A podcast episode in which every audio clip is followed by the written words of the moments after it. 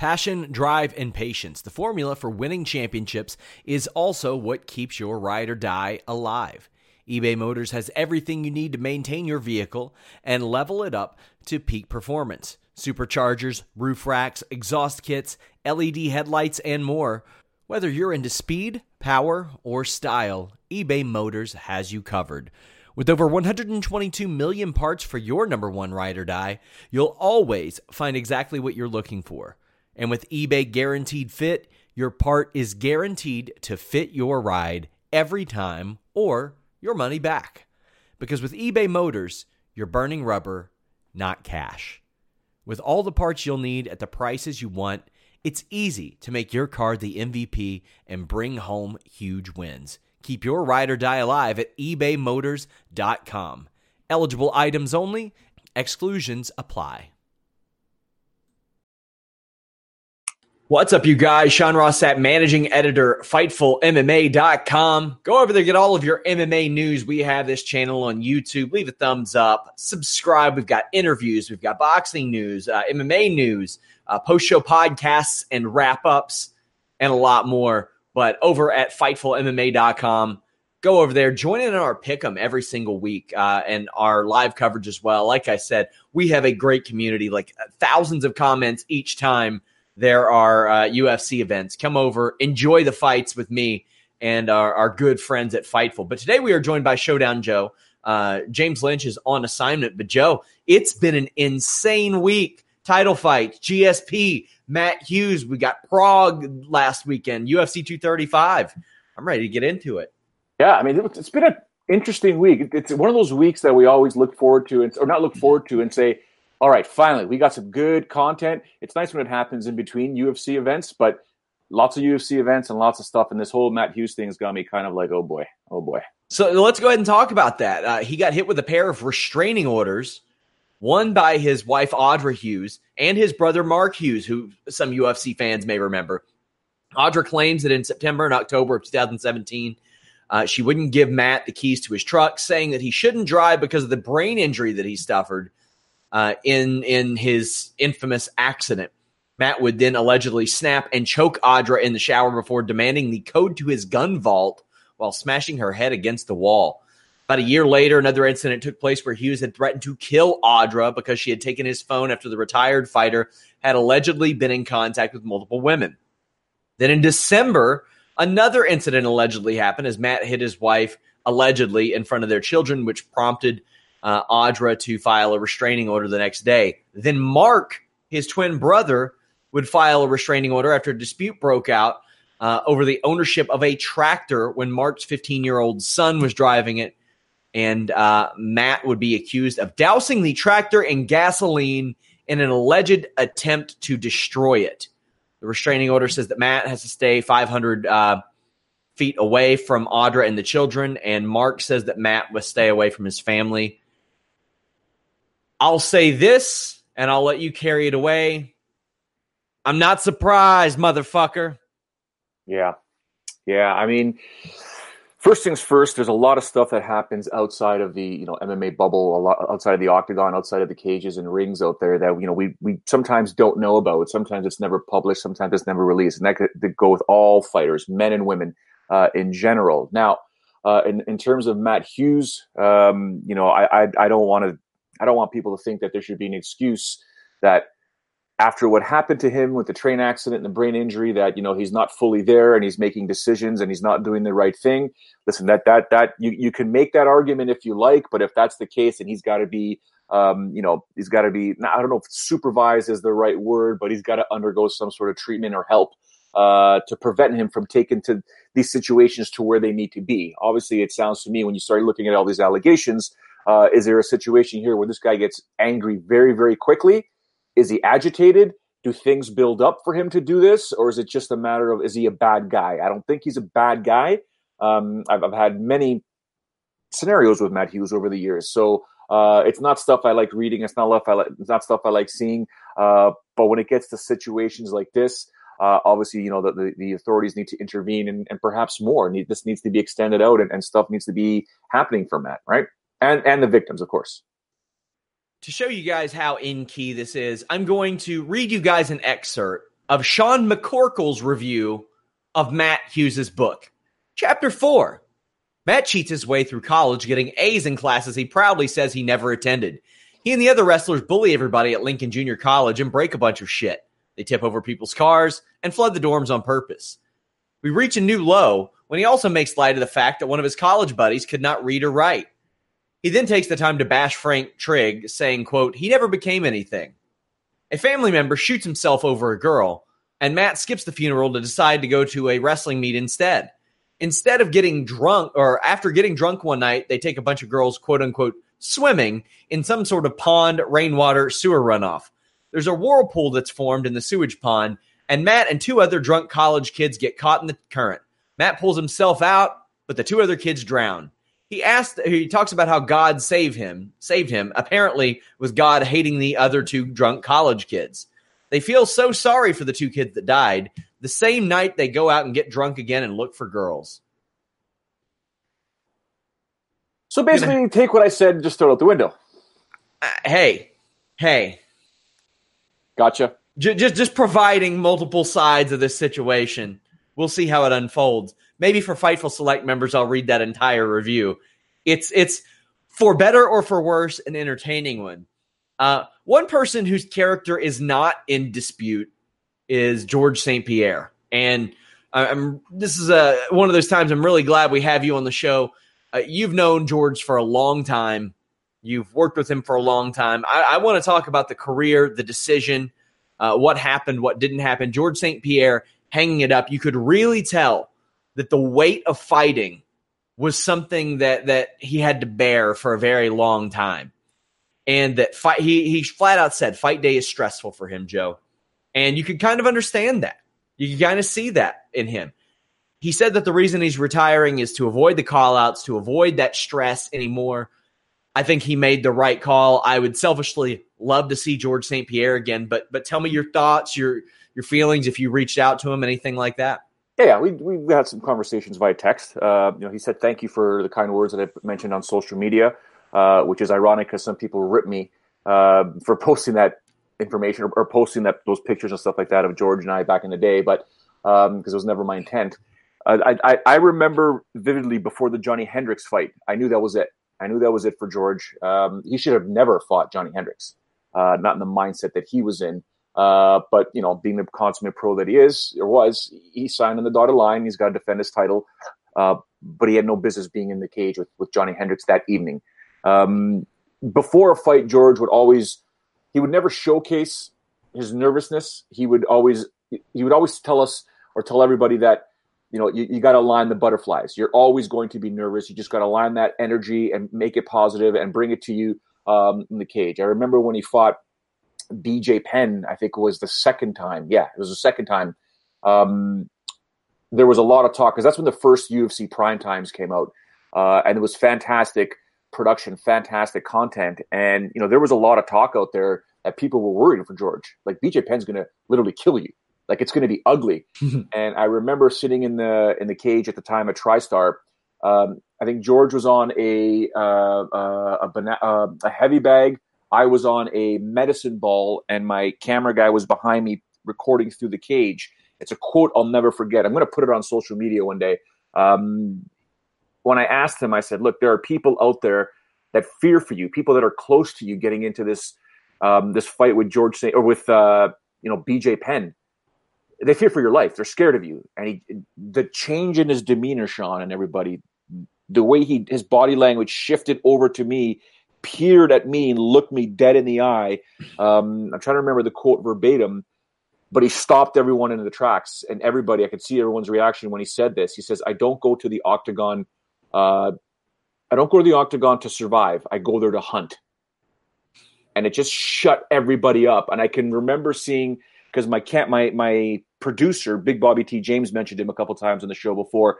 Jay or, or Bobby T. had a second angle and he had the headphones on like you and I have on right now. So he was hearing everything George was saying in the mic. And I remember him holding the camera like this. And when George made the comment, he just looked up and was like, shit. Right? Like we just hit gold. And we put that on, on Sportsnet at the time. But that's who George was. But the stress of competing, there's a lot more as to why he retired. Uh, but yeah, the stress of competing and just the difference in, in the way the sport is today from when he started uh, was enough for him to say, you know what, yeah, I, I got to go. So when did you first know George St. Pierre? Uh, 2001, I think 2001 or 2003. I called his first four fights. Okay. Uh, if you go online, and you look at his UCC. Four, UCC, yeah, you'll hear a very green uh, Joe Ferraro, a very green Joe Ferraro. I mean, I don't have the broadcasting acumen that I have now or the experience, but uh, I met George for the very first time. I think we were in um, Verdun Verdun. I, th- I, think that's where we, where I first met him, and I just knew right off the bat. He actually fought my instructor uh, one of the times, and you know beat him up pretty good. Uh, but then you know, in, in promoting George St. Pierre through UCC, obviously we got closer and closer and closer, and there was you know the the the the my role with UCC at the time, as well as outside when we would have breakfasts or, or, lunches and dinners and just meetings and stuff like that. I really got to know him back then, and I realized there's something special here. There's something really special here, and so I tell people all the time. I've, I've, I've, i was blessed to be a part of a journey of a nobody. Nobody knew who he was to becoming one of the biggest pay per view stars of all time. So I've got that experience, and I try and bring that uh, to this podcast and so when I speak to a lot of fighters in general uh, to say, look, uh, uh there's a recipe to become a superstar, and here's what's in there. Here's what it takes. And I saw it with George, and um, I just learned along the way the stuff that he was doing, the stuff that uh, some of the promoters were doing, his management was doing, some of the stuff that him and I did with Sportsnet. I mean, he was, I think, three time athlete of the year in Canada. You know, taking yeah. out guys like Sidney Crosby and, and and you know big name sports athletes. He was three times, I think, I'm not mistaken, Sportsnet Athlete of the Year. So there was a lot of things that we all did with George. It was all George, but everybody worked together as a team to get him to where he needs to be. Uh, and I had a really small role, but I, I, I felt like that role was absolutely huge because I loved it. That ascent of George St. Pierre, a lot of people don't realize how quick it was. Two years after his pro debut, he's in the UFC and he's fighting Karo Parisyan. Oh, and he's beating him. And I mean, it, it's an ascent. We, we've seen that happen before, especially modern day. We see that happen. Uh, like Cynthia Calvillo will pop up in the UFC shortly after her pro debut, and Jon Jones just a few months. Nothing can replicate that. But Jon Jones, all due respect to him, wasn't facing Ivan Menjivar, Thomas Denny, Pete Spratt on his first five fights. It was kind of incredible when you see. I mean, and Pete Spratt at the time was the most impressive one because he was fresh off of a UFC run. The guy had just beaten Robbie Lawler. Yeah. And George St. Pierre steps in and, and, fights him. Were you surprised that that GSP got that call so quick? Because I, yeah, I'm, I'm, unfamiliar perhaps with the landscape back then and, and how quickly one can get a call. Or were you like, eh, yeah, it's probably about time, even though he's got five fights? Uh, I would say pretty much every fight up until he became the champion. Uh, I thought it was too early for George. Uh, every single fight to me, I was concerned. Uh, I didn't think he was ready, but he just kept proving everybody wrong. The only person that kind of believed in him at the time uh, was Stéphane Patry, who constantly put him uh, against talent that we all thought, man, he's not ready. I remember when he fought Thomas Denny, uh, his fourth fight, that was at UCC 12. I didn't think George was ready. I, I didn't think George. And then when he fought Pete Spratt, I didn't think he was ready. And Karo Parisyan, Jay Hieron, uh, I didn't think he was ready. He got that Matt Hughes title shot, and then I remember thinking, man, this is too early. But let's give it a shot. Uh, and in losing in that in that first round armbar, I was just kind of like, man, that was just a mistake. You could have beat this guy. The man was not the, the, man was not a pro fighter three years before that. Yeah, yeah. A lot of people was, forget that. Yeah. Well, he said he was overwhelmed, right? He said he was overwhelmed uh, in fighting Matt Hughes. He wanted the title shot, but he, mentally he wasn't there, and that was a learning lesson because he came back, returned to TKO at the time, took on Dave Strasser, uh, and then began that ascension uh, up the rankings, and then you know took on Matt Hughes again to win the championship. Eventually, it was a fantastic fight, but then you know he didn't respect his opponents, didn't respect his not opponents, opponent in Matt Serra. Uh, and that was the most extreme valuable lesson uh, in his career uh, to never underestimate a fighter because he got you know taught a lesson. And then from there he went undefeated right? He was 13 and 2 after that fight uh, took out Koscheck Hughes got his got his um, uh, title back from Serra and then just proceeded to just do what he had to do uh, to defeat anybody and everybody that stepped in the octagon with him. We talk about uh, on this show I think it was last year 2017 2018 the quick rise of Volkan Ozdemir who had the benefit of being an MMA fighter for I think six or seven years. Oh, by the way, he kickboxed too. And it took him 11 months to go from his UFC debut to a UFC title fight. George St. Pierre had a fraction of the fights. He had like less than half of the fights uh, than Ozdemir and did that in 10 months against Matt Hughes. He reeled off that incredible winning streak. You look at one of the most badass streaks in UFC welterweight history to get back to a title shot. In my opinion, you've got to put Mayhem Miller, Frank Trigg, Sean Sherk, BJ Penn, and then Matt Hughes up there. That was just an unbelievable tear. And GSP begging for that title shot. it, it, was that that famous scene that you see. He wanted he wanted that title. He wanted that rematch with Matt Hughes, and you saw the growth and the maturity. And uh, I mentioned this on on the the recap.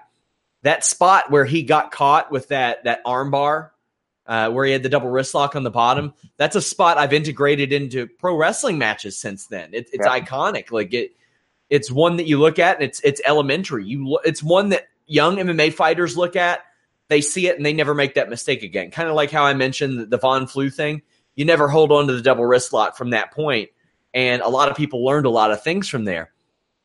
When I started to watch UFC was about January 2007, so I wasn't that hip to the dominance of GSP and how impressive he was.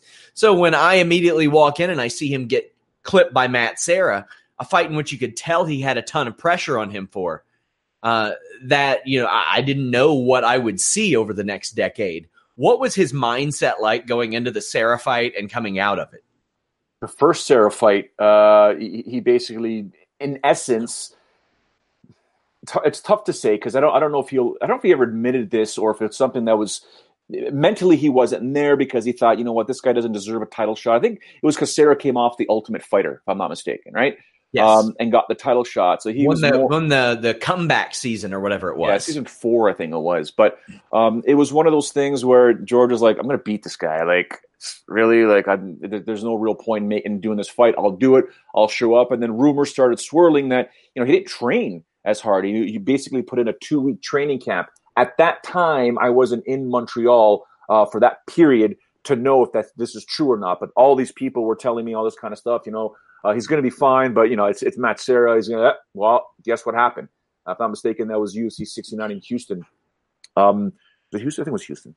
Um, yeah, so it was in it, Houston it, it, was just a, a situation where he didn't real and he got caught. It wasn't even an overhand punch. I think I think we broke it down one time on my show.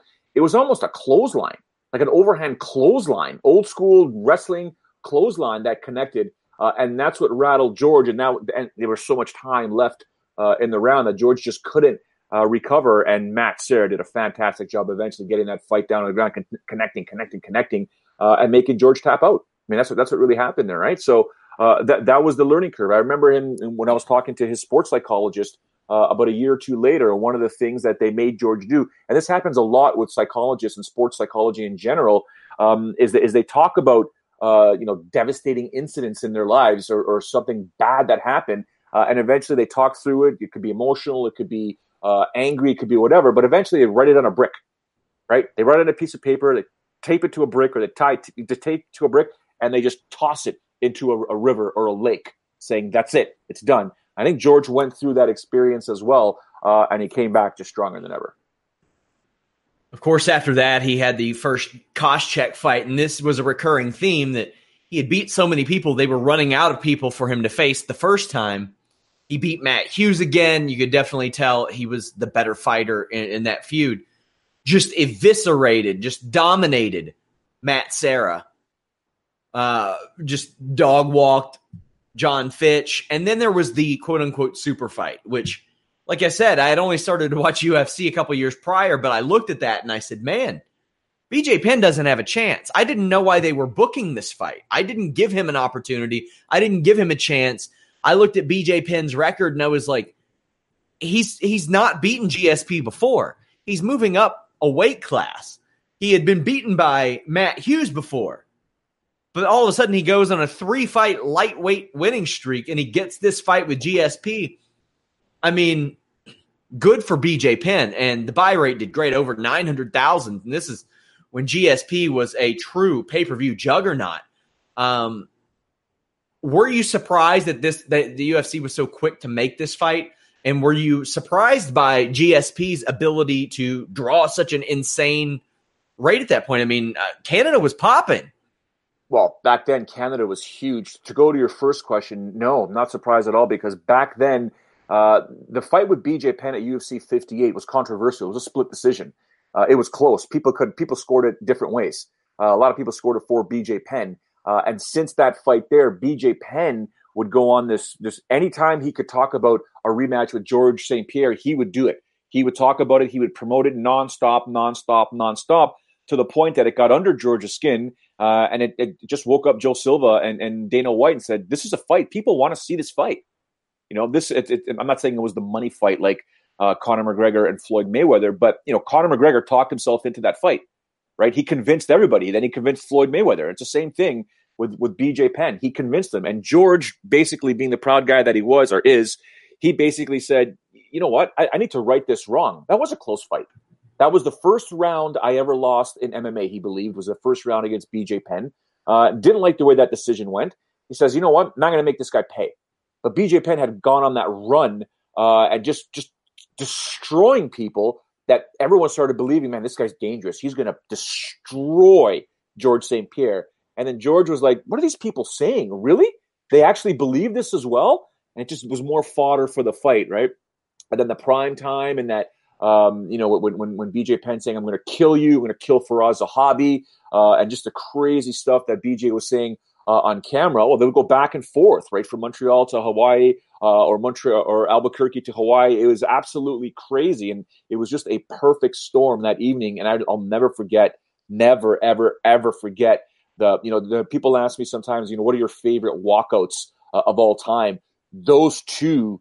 Uh, are in my top five from that UFC 94 event. That those walkouts, you knew, Sean, you were you, you were in a mo- you were I, I was seizing the moment right? Like carpe diem. You knew you were at somewhere special.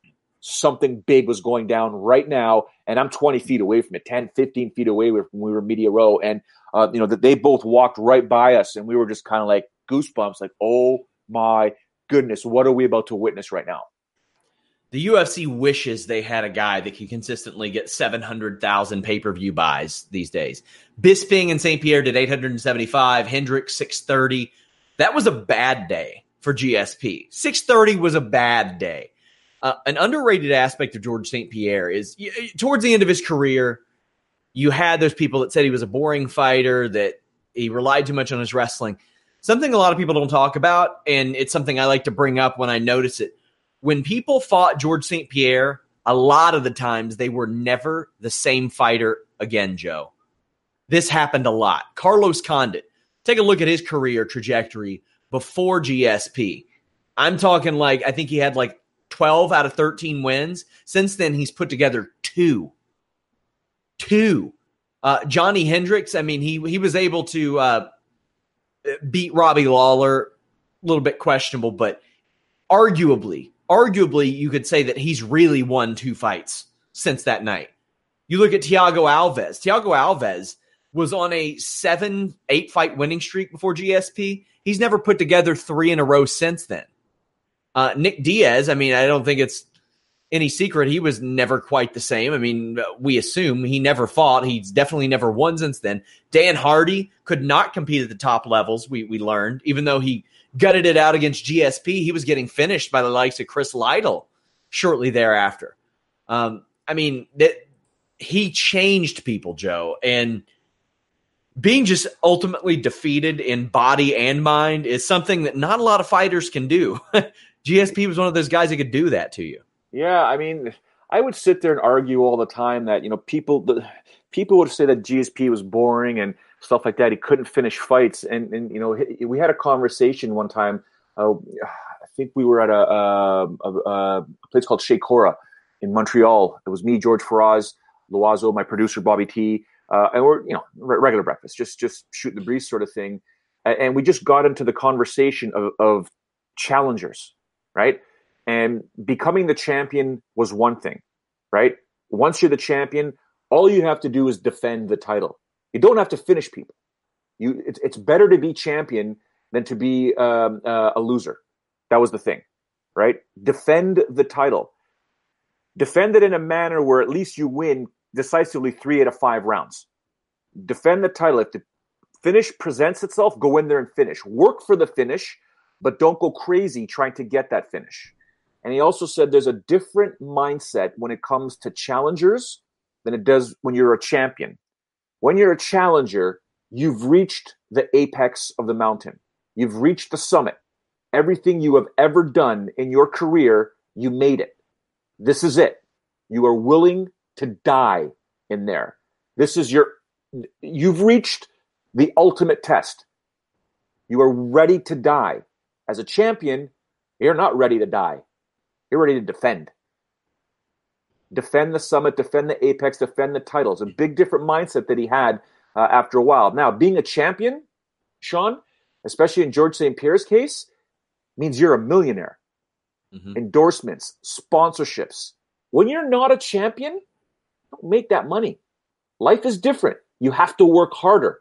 But when you're the champion and they say UFC welterweight champion and you've got a belt in every single one of your pictures, it's a different ball game. You protect that image, you protect that persona.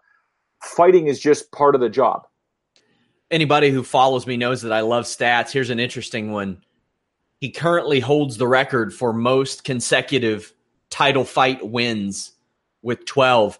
Uh, Jon Jones technically can't hold that record because of his no contest, but uh, Jon Jones at UFC 235 will try to break the record for most uh, title fights consecutively without a loss. Uh, Demetrious Mighty Mouse Johnson is also up there. Anderson Silva should be, but people don't make didn't make weight. Travis Lutter kind of cost him that record. But uh, George St. Pierre, in the annals of time as a middleweight champion, you know you, you, can say what you want about the fact that he beat Bisping for it, but uh, that was a hell of a fight too, and an amazing comeback but he stated that he wanted to fight Khabib Nurmagomedov. Part of me agrees with Dana White when Dana White says, "Well, we don't want him vacating that title too." But then at the same time, I see Colby Covington stripped of a, a unit. I mean, you could make a tournament full of people that have not lost their titles but haven't had to give up their titles, Joe. I joked on social media and I thought, uh, if only they had a division between 155 and welterweight where people could go and avoid this interim mess. Do you think they should have made this fight? I think Khabib and GSP is you're you're asking for a million pay per view buys easily. Uh, should they have made this fight from a business perspective? Absolutely. Me speaking as a uh, as as someone that knows George, no, I would not want to. Dude, I didn't want to see him fight Bisping. Okay, like I didn't want that fight. You remember that? I, I was like, dude, don't fight, don't fight, don't fight, don't fight, don't fight, and he fought anyways. But um, to to cut all that weight to get to the weight that he would have to compete against against a a, a guy like uh, Nurmagomedov. That's not to say George couldn't defend those takedowns and not take down uh, Nurmagomedov, bigger, stronger, uh, potentially. Right? I get that. I understand that. But um, for Georgia's sake, I, I, didn't think it'd be good, especially the younger fighter, younger, hungrier, and stuff like that, right? Different ball game altogether. But from a money making perspective, I think it would have been a fantastic fight. It'd been a great payday for him. Um, I still really, I mean, if there was a fight that I want to see, even though I still disagree with my own brain thinking about it, it would have been the Conor McGregor fight. But the cachet of Conor McGregor has slightly dipped a little bit, especially with Khabib Nurmagomedov being the champ. That you know is the next fight to make, sort of thing, right? But uh, yeah, from a business perspective, Sean would have been a great, great, um, you know, moneymaker for the UFC, George and, and Khabib. But for for George himself, I don't like it. I don't like it at all. Any final thoughts on the career of George St. Pierre? What do you see him doing next? He says he's going to keep training uh, two times a day, the following day even. Tyron Woodley said, "Yeah, how about you? You train with me? That would be neat." so, uh, what do you see in the future for GSP? I'm not too sure yet. He didn't answer some of my questions and we went back and forth. Um, mm-hmm. yeah, he can do whatever he wants. I know he's going to keep training. He's a gym rat for God's sake, right? He's just he loves martial arts. He loves learning. He's he believes the, the that Bruce Lee adage that uh, I'm, I'm, I'm, you should be more scared of someone that knows one kick and, and has practiced it a thousand times than somebody that knows a thousand kicks, right? So he likes to drill. He's all about muscle memory. He's all about being in shape, eating healthy. Um, you know, back in the day, this guy could consume. No, I, he was not a healthy eater, Sean. This guy could destroy like three egg McMuffins uh, and a Big Mac combo in a heartbeat, right? So, and but he realized the importance of nutrition. Um, but he likes, he wants to be a role model. He wants to live that lifestyle. Um, movies, movies, commercials, endorsements. We'll see where they go. But uh, he's got, you know, he, he's George. He can do a lot of things. Well, speaking of championships, boy, was there a revolving door. We got two new interim champions coming. Uh, what? Wait, you mean to tell me that Tony Ferguson isn't interim champion anymore and was offered an interim title fight, rejected it? Don't blame him. Interims mean jack shit to the UFC. Instead, it's going to be Max Holloway moving up from featherweight to face Dustin Poirier in a rematch for the interim uh, lightweight title. Now, do both of these guys deserve it? Holloway, I don't know. Uh, not when you've got Poirier and Ferguson there. Not when you've got Khabib sitting out out of stubbornness, essentially, waiting out Ramadan. What did you think when you heard this? well, based on your mild explanation, which I'm going to get you to expand upon shortly, I got the news, I read it, and I'm like, how does this make sense? Where in the trajectory does this interim title fight make sense. Where? How? And I, I, I can't figure it out. I saw I, um, I saw Dustin at the last Titan FC event. Um, we had a chat. Jesus, that guy ever always in shape. Holy smokes, is that guy fit? We just, you know, we just shot the shit. How's it going? What's going on? How's everyone? How's the wife, kids? Good. Blah blah blah blah blah. blah. I didn't see this coming. Uh, uh, and, and, the whole, I, I, don't get the Max Holloway moving up thing. I don't know. It's it's just uh, it's strange. It's strange. It be, it's it's weird because Max Holloway wins this fight. We get a damn good fight with Khabib. Dustin yeah, wins. Maybe, maybe. Where, where's Tony? Yeah, that. But that's what I'm saying. It doesn't make sense, Sean. They got to do Tony and Khabib. They have to do Tony and Khabib If they want to do Holloway and somebody else, uh, I God, this doesn't make any sense. Oh, it's rough. I don't know. I mean, I get Ferguson's line of thinking, what I presume. He had the interim title, he had it taken away from him. It doesn't mean anything.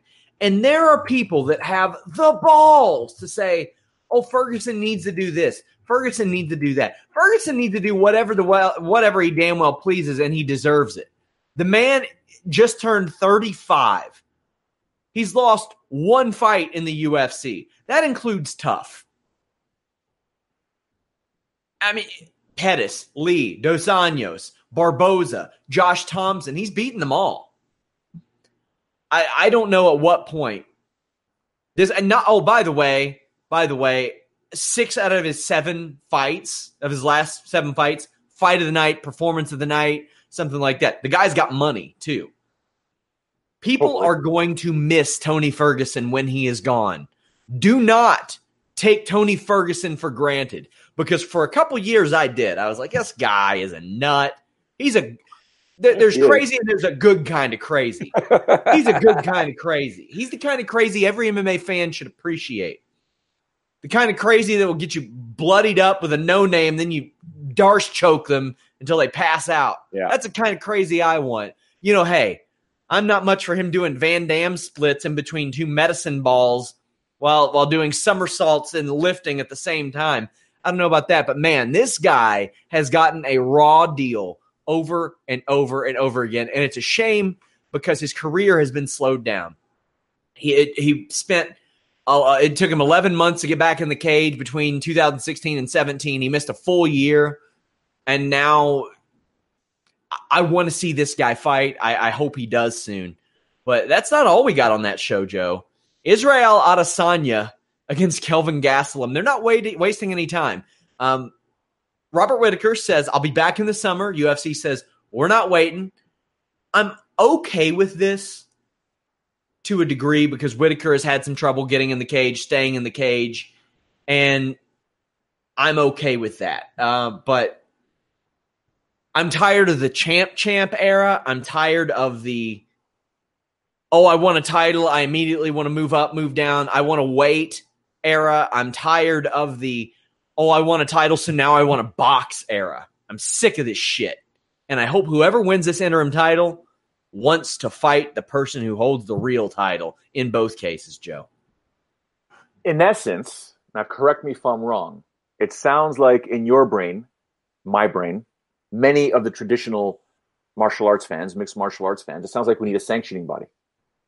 Yeah. Sanctioning body to determine who deserves the next title shot. WAMMA never die. Right? WAMMA lives forever. Where's that belt at? Right? So it's one of those things where it's like this kind of stuff should be mandatory, but it's not because the UFC is not a sanctioning body. They're a promotion, they're a business. They can do whatever the hell they want. And some of the fighters disagree with what the UFC wants to do, and they'll do their own thing and then end up going to, you know, head to head with Dana White or, or Sean Shelby or whomever and, you know, come out on the losing end.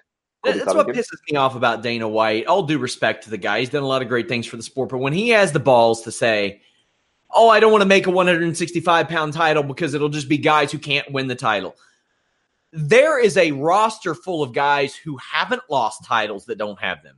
Daniel Cormier vacated his championship. Jon Jones didn't have a title for a long time that he had never lost. Uh, Robert Whitaker, his championship is about to have an interim title. And the reason that Robert Whitaker had that championship was because a guy who didn't lose it was there. Uh, St. Pierre vacated his championship. Uh, True. Covington stripped of an interim title. Conor McGregor was stripped of a featherweight title. Uh, I think Ferguson and McGregor were stripped of titles, actually. McGregor never truly lost either one of his championships, although you know it's hard to say that with him losing to Khabib. Uh, you look at it, TJ Dillashaw is moving down instead of defending his title. You've got Germaine de Randamie ran from her division.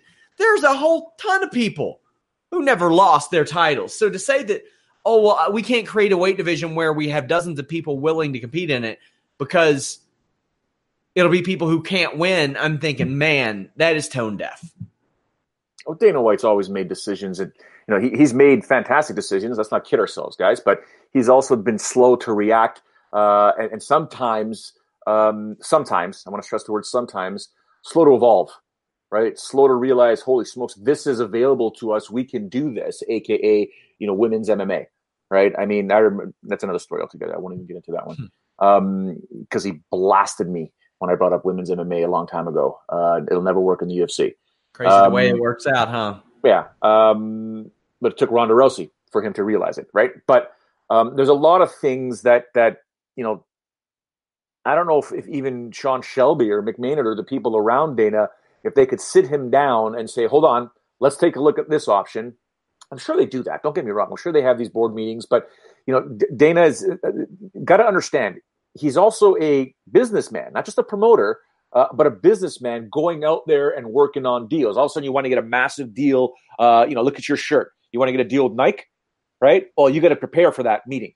You got to know who you're meeting, who you're going up against, and, if you want X amount. So there's always things going on in his head, uh, and then he finds out that this person got injured, or, or you know, Robert Whitaker wakes up uh, and has got got a hernia. Uh, and then you know Conor McGregor's just being crazy, He's throwing a you know a, a thing through a bus there's always something going on, and it all affects Dana White, right? I don't want to defend the guy. I'm not trying to defend the guy. I'm just letting sure. people just think about this for a second. The amount of stuff he has to deal with that before he can even talk about a cruiserweight division or a 165 pound division, he probably does, and then gets inundated with just stupidness or craziness, right? So it's it's there's got to be something that said, Dana, can you just sign off on this? Here's why. Just sign off on this, please. Right? Here's why. Here's a quick um, uh, presentation this makes sense. Let's just do it. Makes sense. More money. Get her done. UFC Prague was this weekend. Uh, Liz Carmouche picked up a, a, big but boring win. Peter Yan won. Uh, Mikhail Oleksiejczuk uh, beat Gian Villante. You had Ankalaev defeating Abreu. I talked about these fights on our on the the post show. Go check it out. YouTube.com slash Fightful MMA Boxing. The two things I want to touch on quickly Stefan Struve picking up a come from behind win over Marcos Rogerio de Lima. Seems like he's going to hang it up or at least entertaining the idea at 31 years old. And then Thiago Santos with a big win, a patient win over Jan Blachowicz, considering that Thiago Santos beat this weekend's title contender at uh, middleweight. I think that he should be in the conversation, should be in line for a title shot. But uh, what do you think of Struve and Thiago Santos? Uh, well, Stefan Struve.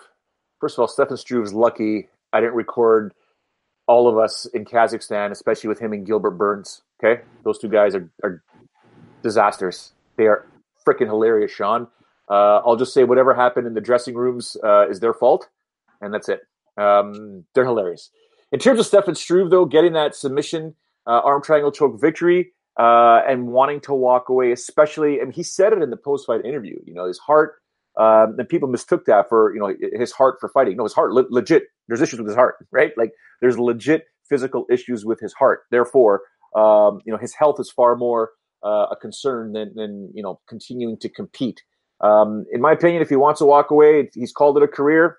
Hey man, hats off to you, bud. No problem, no problem. Uh, and by the way, I can tell you stories about Stefan Struve and Shorty Torres. Those two guys having a conversation. I should have got pictures of that, Sean. It was just ridiculous. um, and I'm sorry, the second question was regarding Thiago Santos's victory. Correct. Yeah. Uh, I was watching the fight, and immediately when I was when I was seeing Thiago as patient as he was, was just that he's fighting five rounds. Right? He's got to be smart. He's got to be intelligent.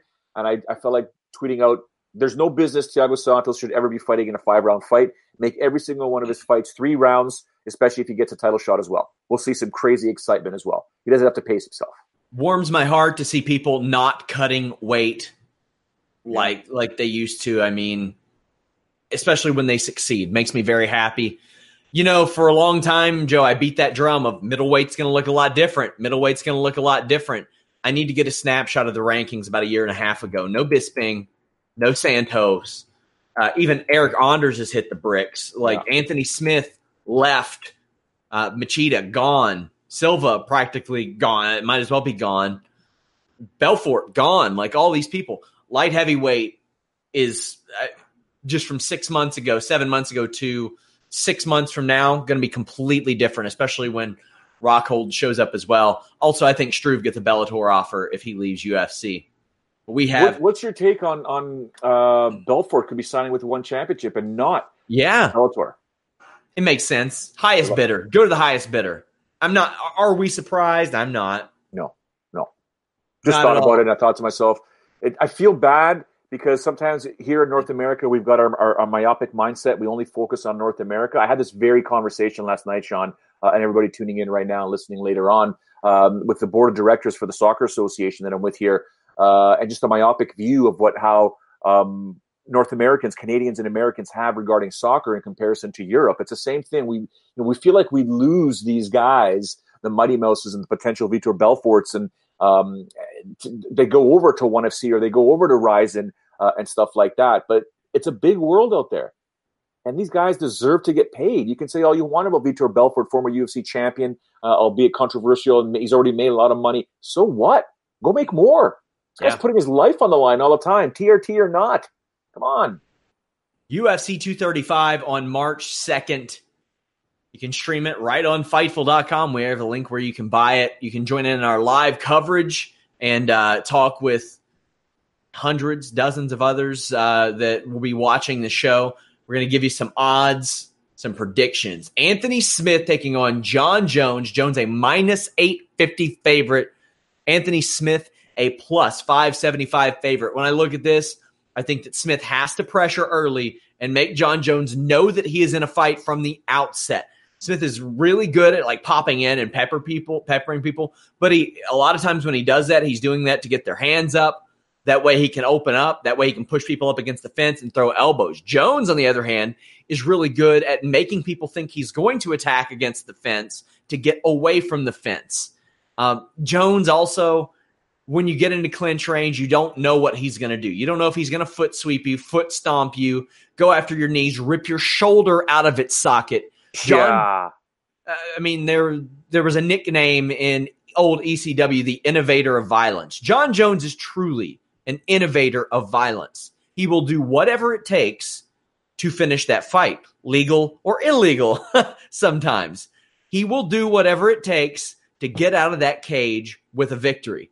Um, there, there's a lot of things you can tell about Jon Jones, even though he is really hard to read. His level change, whether it's half-assed or not, will tell you what his intentions are. If he's trying to set you up for something else, or or if he's truly trying for a takedown. Also, he improvises incredibly well. How I mentioned, the innovator of violence. He is very, very good at finding a way to turn any situation into an offensive maneuver. And uh, as we've seen before, Anthony Smith against Hector Lombard, when people write Anthony Smith off, he's very dangerous. He was screaming at Hector Lombard in that fight, if you remember. Ask him if he knew his name now. Well, there's a lot of aspects of of Anthony Smith's personality that, that could shine through, but same height, eight inch reach disadvantage. You got to go Jones with your with your head here. I think it's it's impossible to pick against Jones. What do you see happening, Joe? Okay, well, first things first. Let's cross our fingers this fight takes place. Yeah. First things Let, first. Let's let's mention that first fight since what 2014 with no drama from Jon Jones. And that being said, it's Tuesday of fight week. It's Tuesday of fight week, and he had to get licensed for this fight specifically. That's what I'm considering no drama. Uh, Gustafsson had that whole mess. They moved the show. Uh, the Cormier fight, they had to overturn it. The Cormier fight before Jones failed, or there was the Jones drug test issue. Um, the OSP fight, well, OSP had to step in for Daniel Cormier, who had an injury. Then there was the the Johnson fight where Jones got stripped. There was the Cormier fight with the coke test. There's the Cormier fight where Jones tore his meniscus and they had the big brawl. Uh, even even then, Cormier was a replacement, I think, for Gustafsson, who was supposed to be in that fight. Mess, a mess. And even the Teixeira fight, they had to reschedule that one. Before that, Gustafsson, that, that was a questionable decision. Before that, there was Sonnen, and they had to move that show. It's been years since we had a Jon Jones fight without any real drama, Joe. So back to my point. it's only Tuesday of fight week, right? Yeah. Hey, let's let's hope this fight takes place. Okay. By all accounts, I mean history may prove us otherwise. It reminds me of dealing with all my Canadian friends here that get pissed off that it's snowing and freezing in February. Lived here your whole damn life you know that in February it's going to freeze. Well, a Jon Jones fight, no longer will we ever be surprised if the fight doesn't take place. Number one. Number two, if it does take place, there's always something inside of me, been around this game uh, for the better part of 20 years, that on Sunday morning at 1 a.m., will I be surprised if I hear and new? Okay? No, I will not be surprised because Anthony Smith has that ability to shock and awe anybody, including Jon Jones.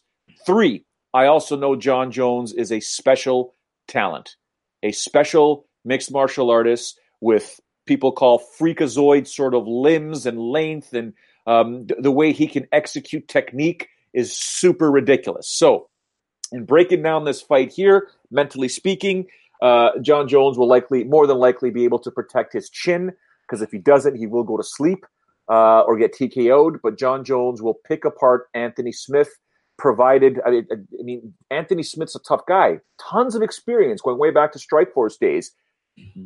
But mentally, he's fighting Jon Jones, not just physically. Okay, mentally, he's fighting for the world title. Um, it's a lot to take on, and we'll see what's going to happen. That the Anthony Smith that's going to show up there, but Jon Jones, he said it. You know what? I want to fight X amount of times in 2019. Bring them all on. Uh, no, this is a guy that maybe wants to recoup a lot of money, Sean and he's got to fight to recoup that money.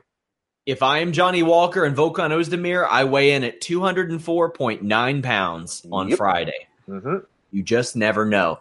Tyron Woodley back in the in action defending against Kamaru Usman. You know Kamaru very well. Kamaru won Dana White over, and that's not easy to do. Yep. Will will that be enough to stop Tyron Woodley because they have very similar skill sets? Yeah. Yeah, but you can make the argument Tyron is more explosive than Kamaru. Kamaru may not be as fast, but he's very precise with his striking. It'll be interesting to see because mentally speaking, when I think about these two guys on fight night, uh, and, and and you know visually I can't see it properly, but I think Tyron's going to be bigger than Kamaru Usman. So Kamaru's wrestling technique, not strength, but technique, is going to have to be on point uh, because if you can put Tyron Woodley on his back, you're your chance you're you, you're going to increase your chances of winning. If you want to go toe to toe with him, it's very very explosive. Remember, he went toe to toe with Stephen uh, Wonderboy Thompson twice. Okay, uh, so you know I, I, I would argue that that Wonderboy's a better striker than Usman, right?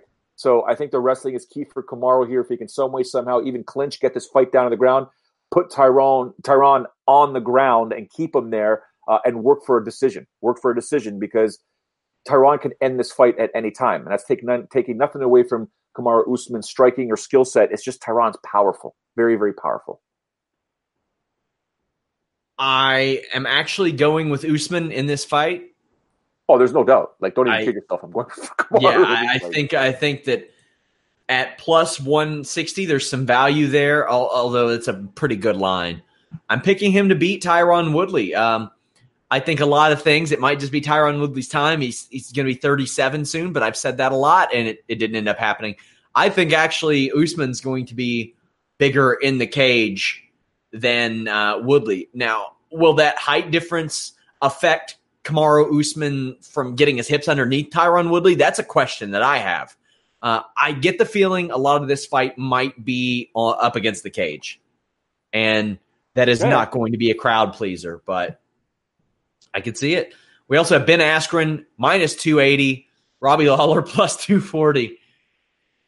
This is without a doubt the biggest test of Ben Askren's career, in, in my in my opinion. And that being said, I, I think Robbie Lawler has seen better days.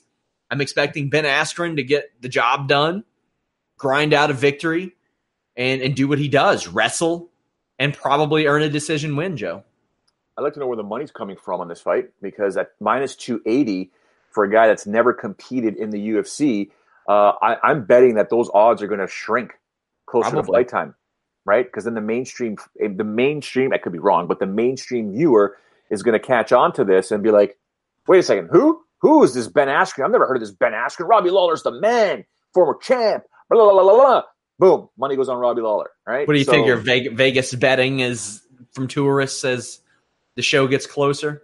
Oh yeah, I think the numbers are going to change in this fight. I could be wrong, but I think the numbers are going to change in this fight here.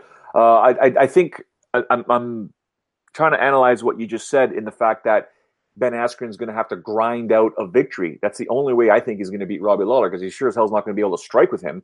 But Robbie needs one punch to land, and this thing changes very, very quickly. Uh, is he a shell of his former self? You can make that argument, um, but it remains to be seen. Do you think Ben Askren is going to throw leg kicks? No, no. All right. So, and and you know, Lawler's a damn good wrestler. He's got pretty good damn you know takedowns or takedown technique or takedown defense. Excuse me. Uh, I think we're gonna have a fun fight here.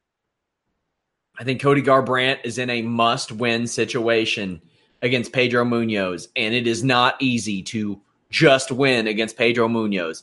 He's won six of his last seven. His only loss is to John Dodson via split decision. His last loss before that was a split decision uh, against Jimmy Rivera.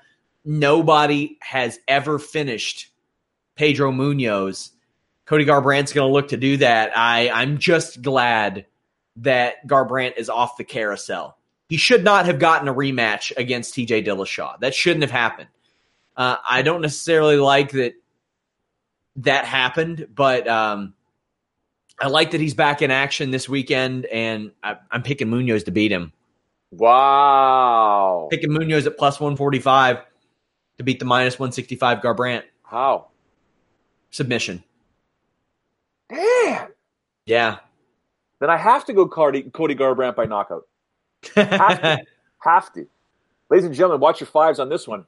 Well, you're not going to put five on Cody Garbrandt, anyways. I think that Munhoz pressures Garbrandt. Garbrandt does something and ends up getting submitted because I, I, don't doubt that Cody Garbrandt could take down Pedro Munhoz, but do you wanna?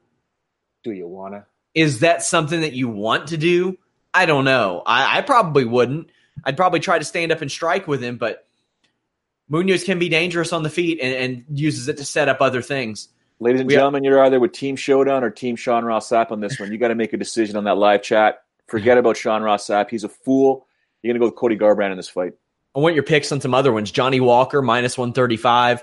uh, against Misha Cirkunov, a plus 115. This is a big one for Johnny Walker. Huge. You have Jeremy Stephens at plus 205 against the minus 245 Zabit, a Wow. big one for Zabit. And Tecia Torres and Weili Zhang, a virtual pick 'em. Torres, a plus 105, Zhang, a minus 125. Uh, some good high level competitive fights right there, Joe. Yeah, man. It's just it's like I mean, Tecia Torres is number seven, right? She's Zhang- real good. Yeah, and Zhang's 14 or 15. Really, really strange. There- there's my I think that's my I got five on it right there on Tecia Torres because that's just a strange unless there's something we don't know. I know I know I know Zhang's good, but yeah, I don't know. And the the oh man, Zabit at excuse me, minus 245 against Jeremy Stephens. You might want to put five on Jeremy Stephens, although Zabit could be the next um, you know, he- he's a big thing already, right? Yeah. He's a big thing in this division. People are paying attention. He's a prospect and huge, huge, huge fight here. He defeats Jeremy Stephens. All eyes on Zabit, right? I mean, Magomed Sharif, it's, Sharipov is going to be just all over the place here. And of course, uh, you know, you- you're, you're putting me on a spot here with Johnny Walker and, and Misha Cirkunov, especially Misha being uh, Canadian. You know, he lives what 20 minutes from or 25 minutes from my house. Uh, that's a tough one. I like Johnny Walker, but uh, this one I will refuse uh, to offer up my thoughts. And that's not saying that I'm saying Misha Cirkunov's going to lose. I think it's a very close fight, and it could go either way. I'm going Tecia Torres. I think she is a much better fighter than Zhang. I, I, Zhang has some okay wins, but I don't think she's faced anybody the level of Tecia Torres. I've got Zabit. Um, although Jeremy Stephens does what Jeremy Stephens does, and I'm going with Johnny Walker. I think that he has some some nice tools elsewhere on the show. Alejandro Perez plus 165 against Cody Stamann, a minus 190. Diego Sanchez plus 235. Mickey Gall minus 275. And you have Frankie Saenz 165 plus 165 and Marlon Vera a minus 190. Charles Byrd a plus 105. Edmund Shahbazyan minus 125. Anything stand out to you in these these fights? Uh, some some good talent in a few of those fights. Yeah, lots of talent, but we're, I'm, I'm focusing on the Diego Sanchez Mickey Gall fight, and I want to know if you're going to put five on Diego Sanchez because I wouldn't. Yep. No, you're going to do it. yeah, I'm going. I'm gonna. I'm going official with that after our predictions. Yeah. Yeah, I'm gonna. I'll, I'll go with Mickey Gall on this one here. Uh, other than that, I mean, the, I mean, Marlon Vera, I think, emerges victorious in this fight here. Uh, Hannah Cifers, who I know very well, obviously, Polyana Viana's got lots of love from a lot of people. Um, Hannah Cifers doesn't go away. Doesn't go away. She will not go away. I could put five on her. She won't finish Polyana, but she's tough as nails. Yeah, speaking of, uh, Polyana Viana is a minus 280. Cifers is a plus 240. Mazany a plus 360. Chiasson a plus, or minus 450. That is UFC 235. Make sure you guys join us. We are on podcast platforms everywhere after the show. But now it's time for my UFC 235. I got five on it. These are flyer picks. I do not necessarily pick these people to win, but if you got five extra bucks, put five down on it. Usually, you just need to put to hit on one of these three to uh, end up winning. Uh, I've had somebody win on, I think, gosh, four out of five of my I got five on it picks so far. They are always underdog picks. Um, I've got Gina Mazany plus 360 against Chiasson, although I'm picking Chiasson to win that. There's a lot of unknown in women's MMA, and almost anything can happen. There's a lot of talent discrepancy there. Mickey Gall, a minus 275. I'm taking 235 plus on uh, Diego Sanchez.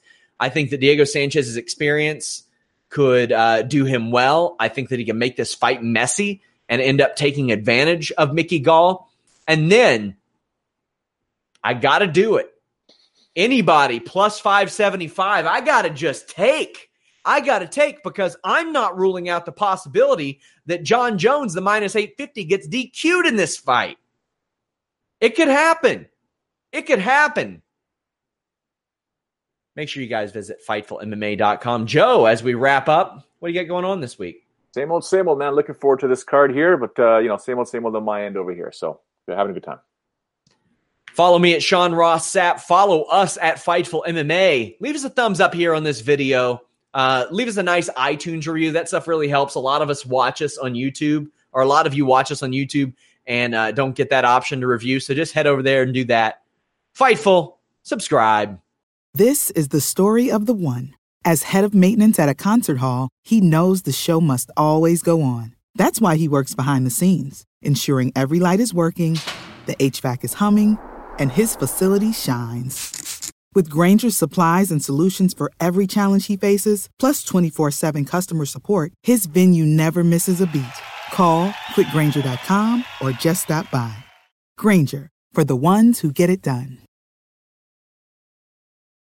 When you need mealtime inspiration, it's worth shopping Kroger, where you'll find over 30,000 mouthwatering choices that excite your inner foodie. And no matter what tasty choice you make, you'll enjoy our everyday low prices, plus extra ways to save, like digital coupons worth over $600 each week. You can also save up to $1 off per gallon at the pump with fuel points. More savings and more inspiring flavors make shopping Kroger worth it every time. Kroger, fresh for everyone. Fuel restrictions apply.